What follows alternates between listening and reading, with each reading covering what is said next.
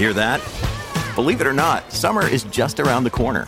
Luckily, Armor All, America's most trusted auto appearance brand, has what your car needs to get that perfect summer shine. Plus, now through May 31st, we'll give you $5 for every 20 you spend on Armor All products. That means car wash pods, protectant, tire shine, you name it. Find out how to get your $5 rebate at armorall.com. Armor All, less work, more clean. Terms apply. On Global News Radio.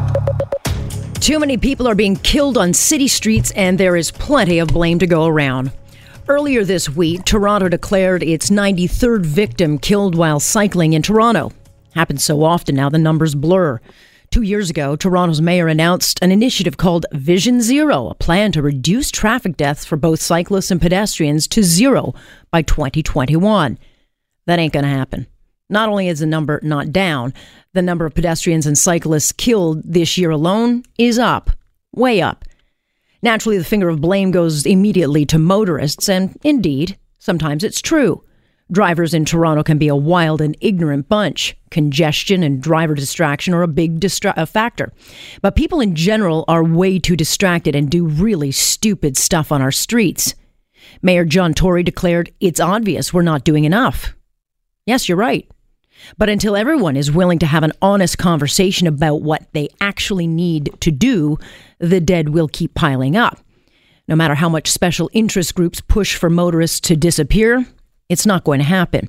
And the reality is, you simply can't pin the blame entirely on just motorists. I was riding my bike on Sunday, and while the traffic was light, it was still terrifying. I was riding like a nerd, slow. I stopped at every light.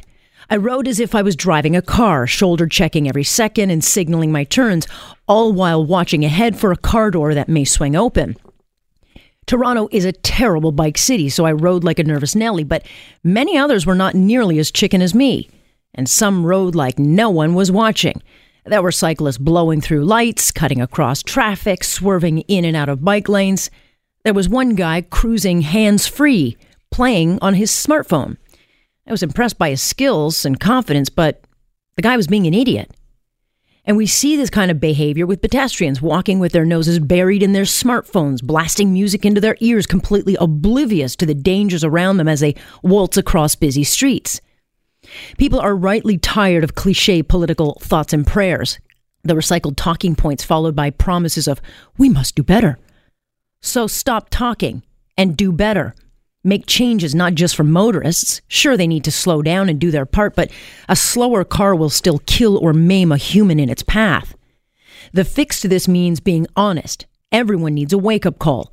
There needs to be a heavy handed blitz where everyone using city streets is nailed for doing stupid and reckless stuff. Jaywalkers should be ticketed. Cyclists who blow through intersections and break the rules of the road should be ticketed.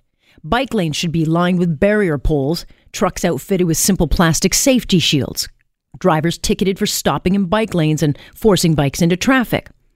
These are very simple and cheap fixes. In fact, the city would make millions, a killing off of everybody who contributes to the stupidity we see unfolding on city streets every day, everywhere.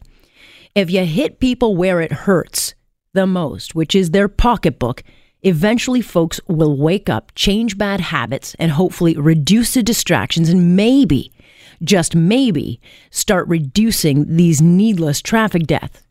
But if you only go after motorists insisting they're the only ones at fault, the death count will keep going up. And that is my point on point for this Thursday, June 14th. I'm Alex Pearson.